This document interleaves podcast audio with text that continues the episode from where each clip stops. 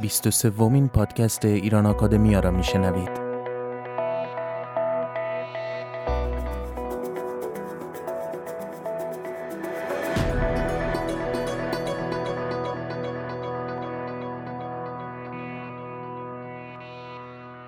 سلام دوستان 23 ومین اپیزود پادکست های ایران آکادمیا اختصاص داره به آخرین سخنرانی از سلسله سخنرانی های کنفرانس ایران پس از چهل سال گسست ها و پیوستگی ها که در ژانویه 2019 توسط ایران آکادمیا با همکاری دانشگاه لیدن و انجمن پژواک در هلند برگزار شد. آخرین سخنرانی اختصاص داره به سخنرانی خانم نیره توحیدی استاد جامعه شناسی و مطالعات زنان در دانشگاه ایالتی کالیفرنیا و استاد جنسیت در دانشگاه ایران آکادمیا. او سخنرانیش رو در پنل جنبش های اجتماعی ایراد کرده. نام سخنرانی هست جنبش زنان ایرانی در چهل سالی که گذشت.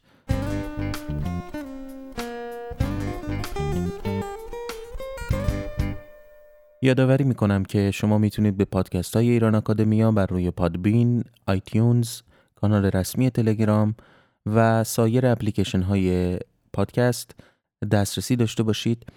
لینک های مفید در این بحث همچنین در زیر پادکست قرار داده شدن. این سری از پادکست ها رو به پایان می‌بریم با شنیدن سخنرانی خانم نگری توحیدی درباره جنبش زنان ایران.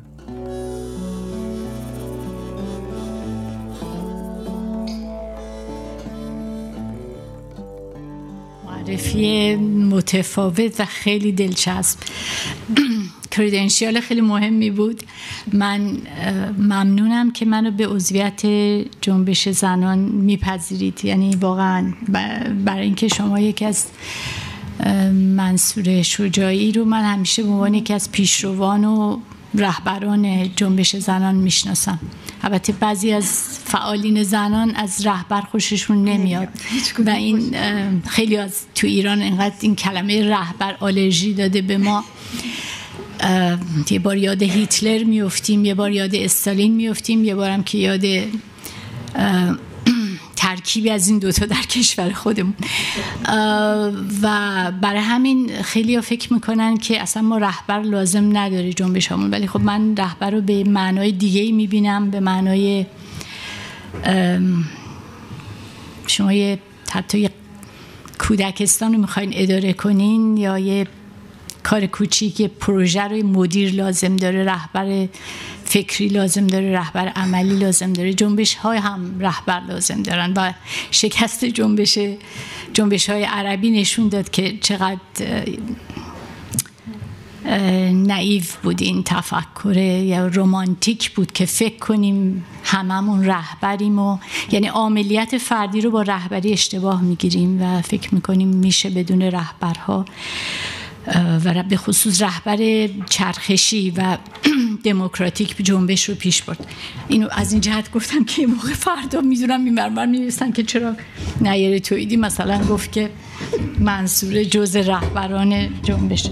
ولی من اینجا چند نفر دیگرم دارم می‌بینم که جز رهبران جنبش زنان بودن.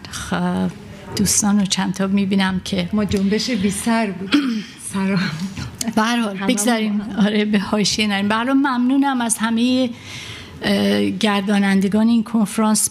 من تو این 20 25 دقیقه خیلی توقعای زیادی انگار دارم که خیلی کارا می‌خواستم بکنم رجوع خیلی چیزا می‌خواستم حرف بزنم ولی انگار باید از بعضیش بگذرم. چون من تیتر پنل رو دیدم گونه شناسی هست. فکر کردم که خب باید در جنبش زنانم به گونه شناسی جنبش های زنان ایران یا حرکت های مربوط به زنان ایران بپردازم و در کنار اون مثلا مشخصات کنشگران اصلی جنبش رو در مراحل مختلف این جنبش زنان بگم. اصولا مشخصات این حرکت ها رو بگم و ما که تو انگلیسی میگیم characteristics به اصطلاح ویژگی هاشو و بستر اجتماعی سیاسی فرهنگی اقتصادی هر دوره رو هر کدوم از این حرکت رو و مطالبات رو و استراتژی ها و دیدگاه ها و تاکتیک ها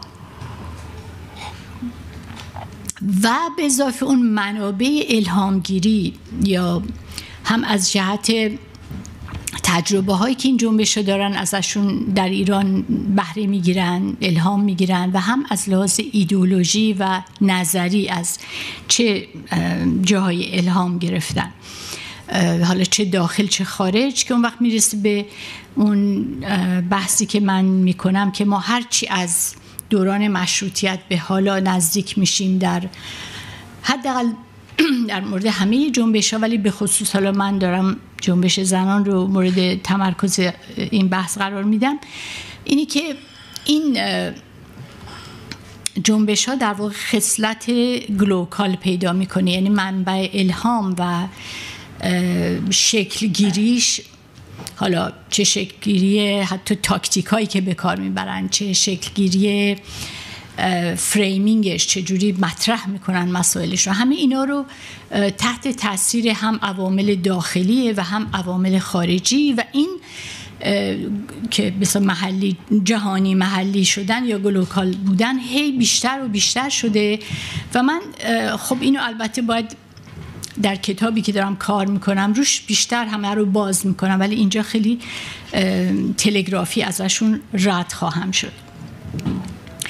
حالا قبل از اینکه باز یکی چند تا مشخصه به صلاح ویژگی های به خصوص بستر تاریخ اجتماعی ایران رو بگم اینه که به خاطر زمینه تاریخی و ژئوپلیتیک ایران و همینطور زمینه های فرهنگیش مثلا نقش مهمی که روحانیت بازی کرده در تاریخ ایران تاریخی به خصوص مدرن در ارتباط با جنبش های دموکراتیک و جنبش های تحول طلب. جنبش زنان هم معمولا آمیخته شده. یعنی اصولا مسائل مربوط به جنسیت حقخواهی زنان آمیخته شده با ناسیونالیسم. نوعی احساسات و معیارها و ارزشهای ضد استعماری و ضد امپریالیستی این خیلی نکته مهمیه. و این همیشه باعث شده که نه فقط در ایران به خصوص کشورهایی که اصولا تجربه کلونیالیسم داشتن و ایران با اینکه هیچ وقت مستعمره نشده اما به خاطر حالا خصوصیات نیمه استعماری یا دخالت های مثلا روسیه تزاری و امروز هم که خب یا شورویش و حالا امروز پوتینیسم همه اینا و دخالت های غرب مخصوصا امپریالیسم انگلیس و بعد آمریکا. این همیشه زنان رو به خاطر اینکه و اصولا مدرن نیستا رو و مدرن خواهار تجدد طلب ها رو در یه موضع دفاعی قرار داده که شما باید همیشه صف خودشون رو از صف امپریالیست جدا کنن و هی ثابت کنن که ما غرب زده نیستیم و فمینیسم صرفا یه پدیده غربی نیست و اینا. این هم باز یه ویژگیه که مثلا زنان آمریکا این گرفتاری رو ندارن ولی زنان ایران و کشورهای دیگه که این تجربه بسا پست بعد میاد دوره پست کلونیال همیشه باید این دغدغه رو داشته باشن و با این هم یعنی در خواستاشون در چمپره این گفتمان و این احساسات و ریزنتمنت تاریخی روشنفکرها و بقیه جامعه قرار داره. و نکته دیگه اینه که حالا در مورد روحانیت هم ما می‌بینیم به خصوص یعنی به خصوص اهمیت باز همون دین و مذهب و اینا که چگونه است که حتی از همون آغاز جنبش مشروطه نمونه هاشو من آوردم زنان مجبور هستن که دو تا وفاداریشون رو اول نشون بدن بعد حق خواهیشون رو انجام بدن. یعنی اون منیت همیشه میره تحت شا... منیتی که شما امروز میگین. خیلی بارز شده. دیگه میگه به قول آمریکایی I don't give دم که شما به من منو متهم کنی به اینکه قرب زدم یا چی. من حقمو می‌خوام. من, خب من دیگه خودمم. من هویت خودم می‌خوام. اونو امروز ما بهش رسیدیم که مثلا فرض یادم مثل مسیح علی نژاد دیگه اهمیت نمیده که بهش چه تهمت هایی بزنن و میگه من می‌خوام ضد حجابم ضد حجاب اجباری هم و میاد این حرفو می‌زنه. ولی تا ما به اینجا برسیم صد و خورده سال مبارزه کردیم که هی اون وفاداری که اینکه من مطمئن باشین دخت ایرانم وطن خواهم ببینید تمام اسامی اولیه انجمن های زنان اسامی هستش که باید ناسیونالیست بودن وطنخواه بودن وطن دوست بودنشون رو اول ثابت کنن. یا بعد دیندار بودنشون رو افتشون رو ناموسشون رو. مدرسه درست می‌کنن اسمشون می‌ذارن ناموس افت یعنی این دوتا مسئله مسئله ناموس و اینکه درس خوندن حق داشتن رأی دادن زن رو فاسد نمی‌کنه جامعه رو فاسد نمی‌کنه. یکی از چالش هایی که تا به امروز درگیرش هستیم ما زنان که فمینیستا این زنایی نیستن که با همه بخوابن نمی‌دونم یا هرج و مرج طلب باشن یا ضد خانواده باشن. این که البته این مسئله تقریبا در غرب هم مطرح بوده مسئله جنبه های همون هویتی و اخلاقی فمینیست ولی در ایران بخصوص می‌خوام بگم این اینا به اصطلاح مشخصات عمومی و چالش های عمومی که جنبش های حرکت های زنان دنبال کردن. من برای اینکه هر کدوم این حرکت ها رو و یا مراحل در واقع یک سیر تاریخی جنبش زنان رو و من میگم جنبش حقخواهی زنان چون ما هنوز در مرحله حقخواهی هستیم. اینم باز یکی دیگه از ویژگی های جنبش زنان در ایرانه. یعنی به خاطر اینکه ما هنوز حقوق اولیه شهروندیمون رو به دست نیاوردیم. مثلا در آمریکا در موج دوم جنبش وارد مرحله لیبریشن شد. دیگه بحث حق تقریبا حل شده بود. درسته اونجا هم هنوزم امروزم ببینیم مثلا حق ابورشن هنوز حل همیشه زیر تهدیده با اینکه قانونا به دست آوردن. ولی هر حکومت کانسرواتیوی که میاد دولت می‌خواد اونو از بین ببره. ولی در ایران به خصوص ما هنوز شهروند کامل به حساب نمیاییم و هنوز حقوقمون که به خصوص بعد از انقلاب اسلامی و قوانین شریعت و غیره که اصلا نصف مرد حساب شده گاهی حتی به صورت نیمه انسان. بنابراین ما همچنان در مرحله جنبشی هست جنبش زنان ما که در مرحله حق خواهیه بنابراین می‌بینیم که از یه جهاتی هنوز ابتدایی هست ولی از جهات دیگه به خاطر ویژگی ها از ادغام هم میشه با بحثای لیبریشن و غیره به خصوص که این اواخر بحث حقوق اقلیت های جنسی غیر مطرح شده اصولا اینترسکشنال تر شده جنبش بسیار تلاقی ستم های مختلف ابعاد مختلف قدرت مطرح شده. این اینا همه در طی مراحل مختلف حاصل شده. من برای اینکه فرصت نیست. اگه خواهش من برای من تون تون به من بگین که که وقت چقدر میگذره که من بدونم چقدر داد بزنم و رد شم. از یه رو وقت. یک رو خب. من دیگه سنگو اوکی.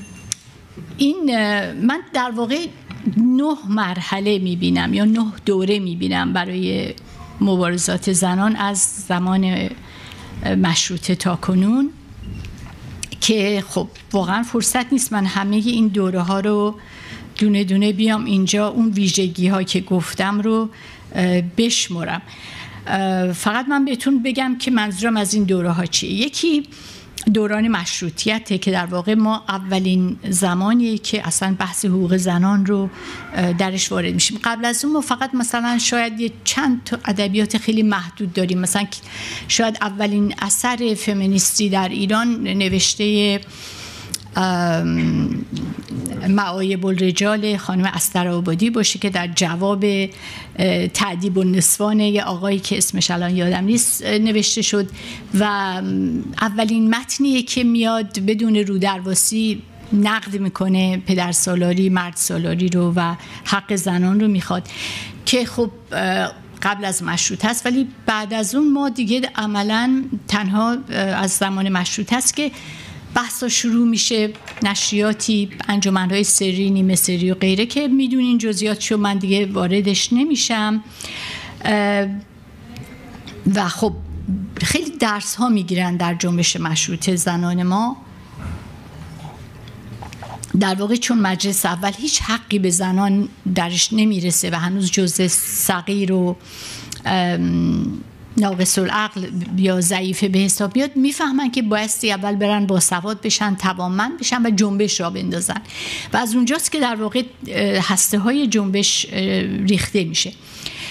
بعد از اون دوره ما یعنی از 1905 تا 1920 رو من یک دوره به حساب آوردم به تأسی از خانم پروین پایدار که ازش خیلی یاد گرفتم. چه حیف شد که چقدر زود رفت از بین ما.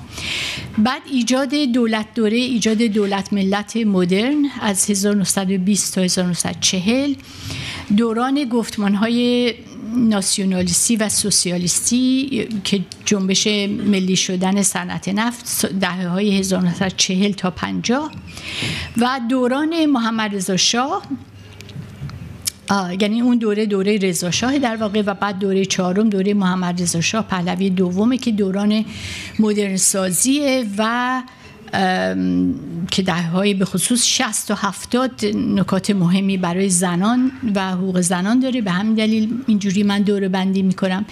بعد دوران انقلاب اسلامی و اسلامگرایی که خب از 1979 در واقع آثار شروع میشه. و عکس های زنان تا 1997 تا من این وسط 97 رو یک نقطه عطف می‌دونم برای باز آغاز دوران اصلاحات و گفتمان رفرم گفتمان جامعه مدنی و به خصوص رشد جنبش حرکت های زنان. منتها اون وسط یه شبه دوره یا نیمه دوره هست که دوران هاشمی رفسنجانی یا دوره که خودشون میگن دوره سازندگی که اونم نکات مهمی از جهت تاثیرش روی وضعیت زنان و حرکت های زنان داره. با اینکه محدوده ولی کاش فرصت بود که می‌گفتم چرا من فکر می‌کنم اون اونم مهمه. و بعد دوران اصلاحات ببخشید اون که بله که من اون رو دوران پسا اسلام گرایی و دوران رفرم و گرایش به پراگماتیسم می‌دونم. من تا امروز فکر می‌کردم آقای دوستمون آصف بیات این ترم رو به کار برد حالا امروز فهمیدم که شما قبل از اون دکتر خاور قبل از اون ترم پس اسلامگرایی رو به کار بردن که به نظر من مفهوم خوبیه و میرسونه این تغییرات. حالا احتمالا نمی‌دونم شما هم به همون معنایی که آصف بیات به کار می‌بره به کار بردید یا نه. به حال به نظر من عنوان خوبیه و درست توضیح میده تحولاتی رو که در این دوران پیش میاد که در واقع بین سال 1997 هست تا 2005 دورانی که عمدتا خاتمی روی کار هست. روی کار یعنی به قول خودش به حال یه رئیس جمهوریه. و بعد دوران دوره هفتم دوره ظهور محافظه کاران جدیده که نئوکانسرواتیسمه که حالا هم در ایران هم در آمریکا اتفاقا به نوعی همزمان میشه و پوپولیسم احمدی نژادی و به خصوص جنبش سبز که خب دکتر خسرو خاورم اشاره کرد که به خصوص جنبش سبز مرحله خیلی مهمیه. از این جهت که دوره که من وقتی که توضیح میدم می‌بینیم که ما چگونه حرکت های زنان در واقع میوه میده در و نمود خیلی آشکار پیدا می‌کنه در جنبش سبز که خیلی خصوصیات زنانه داره. حالا غیر از اینکه زنان چقدر درش وسیع شرکت دارن و اصلا در رهبریش در گردوندن تظاهرات ها ولی سمبل ها از فروغ فرخزاد گرفته. یعنی یک آمیخته ای از سمبل های اسلام سکولار گاهی میاد با ف... سمبول های فمینیسم. حالا باز وقتی که دونه دونه این دوره ها رو توضیح میدم میگم چرا. نمونه ها رو میارم که چرا دارم این ادعا رو می‌کنم. و بعد بالاخره دوره نهم دوره دوره هشتم ببخشید. دوران آنچه که خود آقای روحانی اعتدال مینامه و دوره روحانی.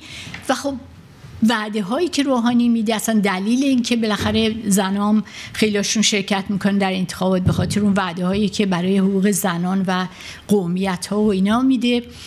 و بعد دوره نهم رو من می‌ذارم دوره کنونی که در واقع محوریت خود خود خود هست و هویت طلبی حالا چه در جنبش زنان چه در اصولا هویت جنبش های هویت طلبانه تقویت شدن قوی شدن که به نظر من هم به ارتباط داره باز به مسائل عوامل داخلی و سیر حرکت خداگاهی فمینیستی و جنبش زنان و همینطور تحولات بین المللی و تحولات تکنولوژیک و به خصوص شبکه های اجتماعی که اصلا خود بودن رو و منیت رو تقویت می‌کنه. خود این تکنولوژی جدید. شما نگاه کنین همه دیگه با سلفونشونن. بیشتر وقتشون رو با در واقع دارن با خودشون میگذرونن.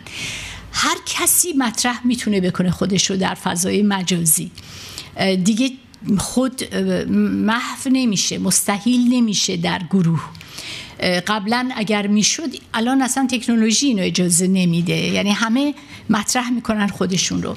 یعنی حتی مثلا رئیس جمهور آمریکا عمدتا از طریق همین تکنولوژی دائما خودش رو مطرح می‌کنه در جامعه و گاهی با همین تکنولوژی تمام حواسا رو برمیگردونه دوباره اخبار مهم رو تحت شعا قرار میده به خودش. من می‌خوام بگم یک دلیل این که امروز مقاله خیلی دو تا مقاله خوب اخیرا نوشین احمدی خراسانی باز یکی از رهبران جنبش زنان ایران نوشته. این این فرایند رو خوب بهش برخورد می‌کنه. منتها به نظر من باز میشه بیشتر رو این کار کرد و بیشتر بازش کرد که چقدر انقلاب جدید ما که انقلاب تکنولوژیک باشه اصلا ما رو کلا وارد یک عصر جدیدی کرده. عصر globalization و عصر glocalization دائما داره پیش میره و این عصر اصلا این نوع کنشگری رو طلب می‌کنه. کنشگری که خود همه جا حرف رو می‌زنه شروع می‌کنه.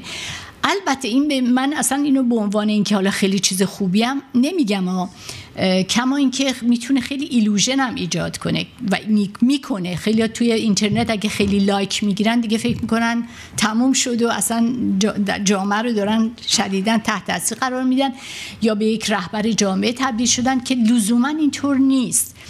یعنی تا پا روی زمین سخت نباشه تا تشکل وجود نداشته باشه می‌تونه این فضای مجازی یه دفعه مثل دود بره هوا کمان که در انقلاب های عربی رفت. اونی موند اونی قدرت رو گرفت که تشکیلات در روی زمین سفت و سخت و فضای واقعی داشت نه فضای مجازی صرفا. جوانای عرب مصر جونشون رو دادن مبارزه کردن ولی کی برد رهبری رو؟ حزب اخوان المسلمین که سالها تشکیلات داشت و در قدرت در روی زمین پاش محکم بود یا بعدش هم که ارتش باز یک تشکیلات قوی دیگه. در این حال که فضای مجازی دست کسای دیگه بود. می‌خوام بگم این خصوصیات مجموعش وقت ما مرحله کرده که ما می‌بینیم که محوریت خود و منیت خیلی مهم میشه. این خب مهم مثبت از خیلی جهات مدرنه. ولی از جهات دیگه می‌تونه یک تیغه چه میگن شمشیر دولبه باشه. ببینید بعضی ها اصولا الان شاید باید الان این بحث رو اینجا مطرح کنم که سیستماتیک نیست ولی خب وقت چون کم داریم. میگن اصلا تو ایران ما هنوز جنبش زنان نداریم. اینم مثلا فقط رژیم نیست که میگه. رژیم که اصلا به رسمیت نمی‌شناسه جنبش حقوق زن. یه مش چند تا فمینیست های منحرف غرب هستن که میان از صهیونیسم آمریکا و اینا پول گرفتن و یه حرفایی میزن ولی حالا غیر از رژیم یه سری اصلاح طلب ها افرادی ازشون نه همشون هستن که میگن ما فقط یه سری حرکت ها و فعالین فمینیست داریم. مثلا آقای جلایی پور که جامعه شناس هم از دکتر جلایی پور و میگه ما جنبش فمینیستی نداریم. چرا؟ چون تعریفی که از جنبش می‌کنه همون تعریف های کلاسیک جنبشه. میگه مثلا چند تا فمینیست مگه داریم؟ نه چند تا مگه کدوم تشکیلات شما دارین؟ کدوم برنامه ریزی دارین؟ خب اینا از جهاتی این حرفا درسته ولی واقعیت اینه که از دید من ما جنبش زنان داریم بخصوص از دوران تقریبا می‌تونم بگم یواش یواش شروع میشه از دوران هاشمی رفسنجانی اون دوره یعنی و به خصوص اتفاقا و آیرانیک دوران احمدی نژاد که ما میشه گفتش که دیگه واضحه که ما یک جنبش اجتماعی داریم که امتداد داره قویه همونطور که دکتر خسرو خاور گفت بالا پایین داره افت و خیز داره ولی امتداد داره توام داره و خیلی هم اثرگذاره. یعنی انقدر اثرگذاره که به نظر من مسئله زنان اصولا چون الان محوری هست برای رسیدن به دموکراسی در ایران نمی‌خوام بگم مهمترین مسئله است یا اولویت هم است. ولی محوری از لحاظ فکری و سیاسی و یعنی حل این مسئله در جامعه ما ما رو به دموکراسی انگار مثل کاتالیزوره که می‌تونه ما رو ببره برای به راه دموکراسی. و تا این محوریت این حلشه نمیریم اونجا. و جنبش زنان دور این محور مهم داره حرکت می‌کنه. و این حرکت خیلی incremental بوده. کارش و نوع تاکتیکاش و استراتژیش و حتی موفقیتاش. یعنی اینجوری نیست که هیچ موفقیت اتفاق به من خیلی هم موفقیت ها به دست آورده.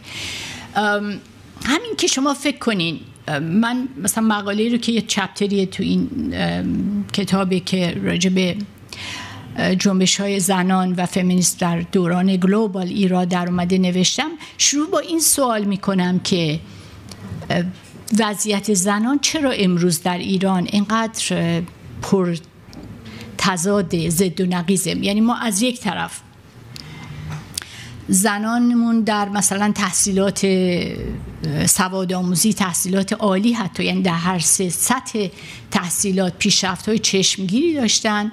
از 1970 1900 در واقع تاریخ های فارسی رو انگلیسی رو قاطی می‌کنم 1907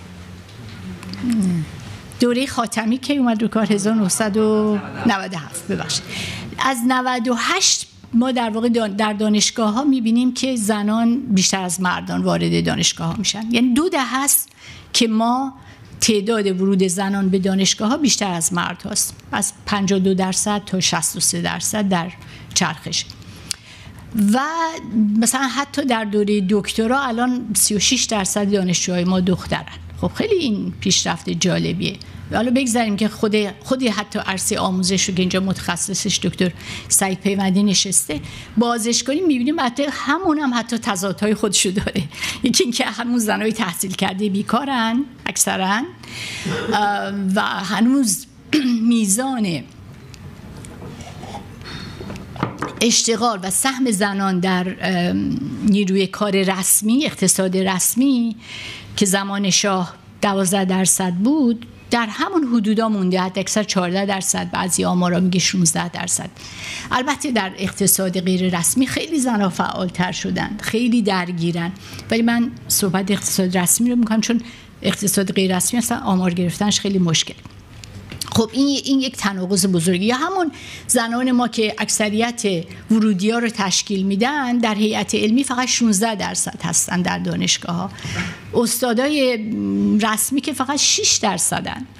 خب اینا تناقضات دیگه که نشون میده که یه جاهایی ما جلو رفتیم ولی یه جاهایی که به خصوص اون ایدولوژی و تبعیضگرایی مانعش هست همچنان درجا داریم می‌زنیم. یا مثلا یک دفعه می‌بینیم که ایران میشه نمونه و اگزمپل به درخشان پایین آوردن نرخ باروری. که از 6 و 6 دهم باروری برای یک زن می‌رسه به دو. خب این در عرض مثلا دو دهه. این خیلی ناعلیت مهمیه از دید کامپراتیو مطالعه مقایسه شما جوامع رو بکنین.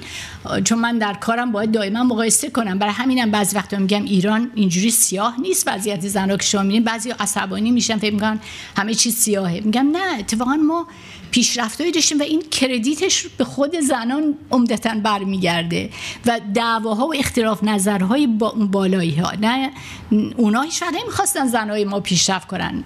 خود الانش آقای خامنه ای دائما میگه برای چی خوشحال میشین؟ تشویق می‌کنین زنها رو که برن کار کنن. زن باید اول مادر باشه. همسر باشه. حالا اگه وقتی کرد یه خورده بعضی کارا رو بعضی اونم شغل ها رو اب نداره داشته باشه ولی واقعیت اینه که خود دینامیسم جامعه مدرنیز اوربان بسا شهری شدن و خود انقلاب خود انقلاب فرصتی بود مرحله بسا فوران عاملیت بود برای همه به خصوص زنان برای اولین بار. و اینکه زنان همگی که به یک شکل متاثر نشدن زنان که یک گروه همسنخ و همگون و یک پارچه که نیستن. زنان سنتی خیلیشون بهره بردن از شرایط کنونی. حتی از به اینکه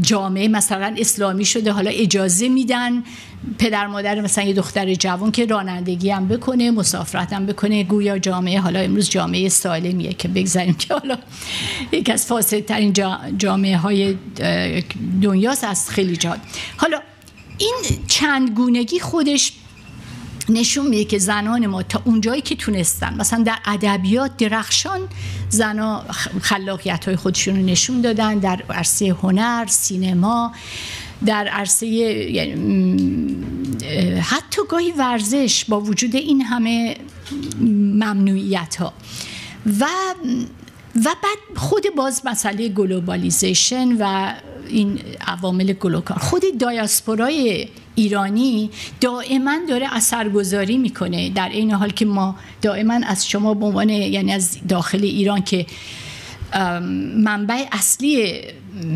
الهام ما و یادگیریمون و تحلیلامون همه چی بود ولی ما هم اونجا اثر گذاشتیم. ما هم اینجا حرکاتی که می‌کنیم دائما داریم اثر می‌ذاریم. من یادم که نیمه دیگر رو که اولین مجله فمینیستی در خارج از کشور بود و بعد از به خصوص انقلاب تو ایران میخوندن همه و یاد می‌گرفت ازش استفاده می‌کردن. یا ترجمه هایی که در دوران اسرت این رکود بعد از جنگ شد. یعنی ما اگه اولین حرکت کاملا فمینیستی و حق خواهانه رو در 8 مارچ 1979 داریم یا 1358 57 یا 8 هشت فکر کنم. هفته. یعنی همون اوله. همون اول اول. خب خیلی اتفاقا این مهمتره. برای اینکه اولین تظاهراتیه که علیه این نظام جدید داره انجام میشه و اولین حقخواهی وسیع و توده‌ای هست که یک هفته طول می‌کشه. یعنی اونجا در واقع پایه یک جنبش فمینیستی گذاشته شده. متا میاد یه دفعه افت می‌کنه در اثر جنگ هشت سال جنگ که همیشه جنگ ها مخصوصا حقخواهی زنان رو خفه می‌کنه.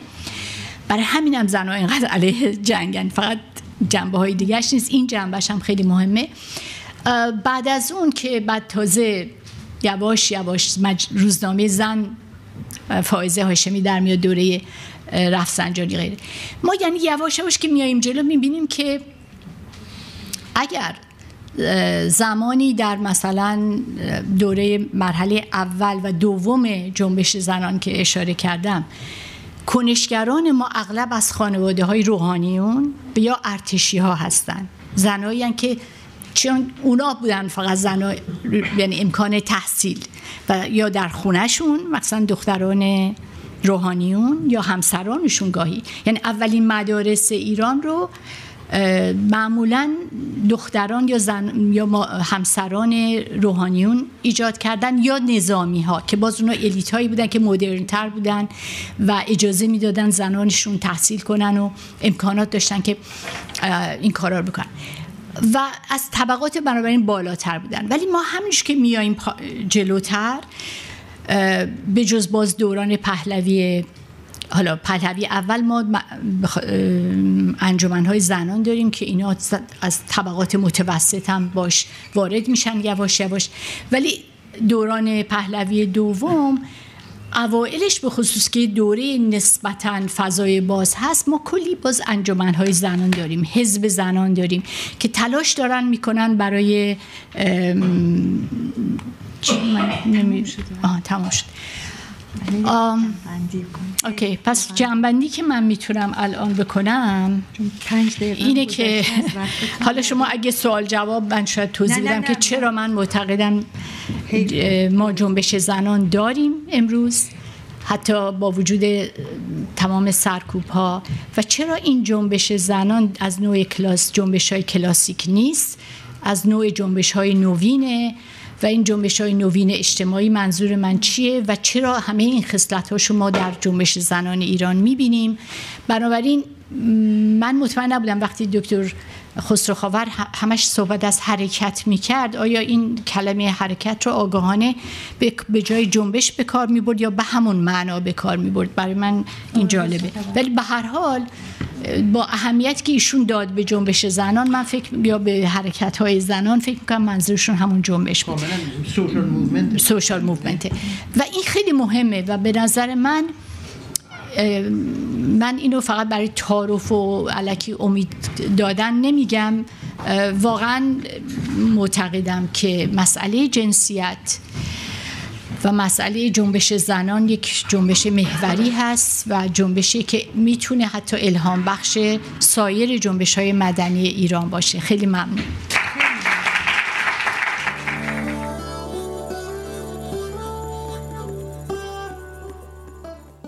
با هم شنیدیم سخنرانی خانم نیره توحیدی درباره جنبش زنان ایران در چهل سالی که گذشت. همچنین از فرصت استفاده می کنم و به آگهی شما می رسونم که شماره بهاره ژورنال ایران اکادمیا بهار 2019 ژورنال شماره 3 منتشر شده و با استفاده از لینکی که در زیر همین پادکست قرار داره در سایت آگورا شما می‌تونید بهش دسترسی داشته باشید و نسخه دیجیتال و رایگان اون رو دریافت و مطالعه کنید و همچنین خوشبختانه از این شماره علاقمندانی که مایل به تهیه نسخه چاپی اون هستن می‌تونن در لینکی که در همین سایت آگورا ارائه شده سفارش بدند. به تدریج شماره های قبلی هم به این لیست افزوده خواهند شد و شما می‌تونید نسخه چاپی اونها رو سفارش بدید. اگر این پادکست ها رو مفید ارزیابی می‌کنید حتما اونها رو با دوستانتون به اشتراک بگذارید و به دوستانتون معرفی کنید.